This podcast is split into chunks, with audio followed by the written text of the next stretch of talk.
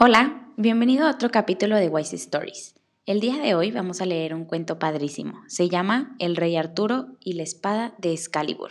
Espero que te guste mucho.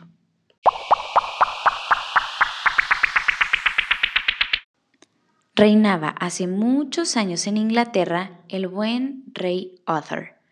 Estaba muy enamorado de la bella Aegean, pero ella no quería casarse. Por eso Arthur no lograba dormir y paseaba desesperado por todo el reino. Había un mago en el pueblo llamado Merlín, que tuvo compasión del rey. Majestad, ¿cómo puedo ayudarle? Oh, Merlín, amigo, haz que Aijin se enamore de mí y se case conmigo. Puedo conseguirte una poción. Haces que la beba y Aijin será tu esposa. Gracias, ¿qué puedo darte a cambio, mago Merlín? Majestad, confíame Arturo, vuestro hijo heredero varón. Y así sucedió. El nacimiento de Arturo se mantuvo en secreto. Merlín se llevó al pequeño y se lo entregó a un amigo suyo llamado Antor, quien tenía un hijo pequeño llamado Keu. Este se convirtió en el compañero de juegos de Arturo. Eran los mejores amigos. Los dos pequeños crecieron siendo muy amigos, aunque Arturo a pesar de ser más pequeño, era el primero en ganar los juegos. Era buenísimo en todo lo que hacía. En cuanto a Merlín, no olvidaba que su pequeño estaba con Antor y encontraba tiempo para ir a verlo todos los días. Una noche Arturo tuvo un sueño muy extraño. Un venado venía por el bosque y llegó a un misterioso lago.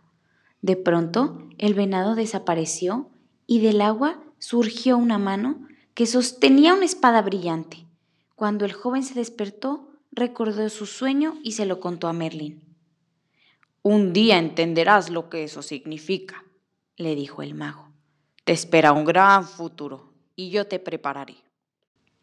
Cuando el rey Arthur murió, todos los nobles se reunieron en la capital para elegir a un nuevo rey. También fueron Antor, Keu y Arturo. Keu fue para participar en los torneos, ya que eran muy famosos en esas tierras, y Arturo aún era muy joven para ayudar en cualquier cosa. Era Navidad, y Merlín invitó a todos a la plaza. En el centro se veía una gran piedra que tenía en medio una espada enterrada. A un lado de la roca estaba escrito, quien extraiga la espada será rey de Inglaterra. Entonces todos quisieron probar. Vinieron los hombres más fuertes de todo el reino, pero ninguno lo logró. Merlín se reía con su barba blanca. Débiles, no pueden. Venían los más fuertes y más fuertes y más fuertes, pero nadie podía. Al día siguiente, Keu y Arturo se dirigieron al lugar donde se realizaban las competencias. Keu se dio cuenta de que no tenía su espada. Corro a buscarla, le dijo Arturo. Te la traigo de inmediato. No te preocupes, amigo. Pero la espada de Keu no estaba en la carpa, por lo que Arturo regresó triste y de pronto, cuando pasó cerca de la piedra que tenía la espada, dijo, Ah, pues tomaré esta. Recuerda, esa piedra estaba tan dura que nadie podía sacar la espada. Pero Antor, que sabía del verdadero padre de Arturo, le dijo a los jóvenes a decir la verdad. Hace mucho tiempo, Arturo, te trajo Merlín a mi casa. Yo no soy tu padre, tu verdadero padre es el rey Arturo. Por eso les exijo que me digan la verdad. Ah, padre, Discúlpame, no quería contarte mentiras. En realidad fue Arturo quien sacó la espada de la piedra. Arturo, tú serás el nuevo rey. Merlín te contará tu historia. Y el mago le dijo, Coloca nuevamente la espada en la piedra. La sacarás delante de todos los nobles y ricos, para que ellos vean. Se reunieron cerca de la espada y Merlín les dijo que dejaran intentar también al joven.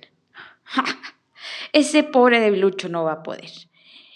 Velo, todo chiquillo, todo flaquillo, no va a poder. Todos se rieron, pero cuando vieron la facilidad con la que extrajo la espada de la piedra, quedaron mudos. Nadie podía decir nada de lo sorprendidos que estaban. Entonces el mago contó la historia de Arturo a todo el público y lo nombraron rey de Inglaterra.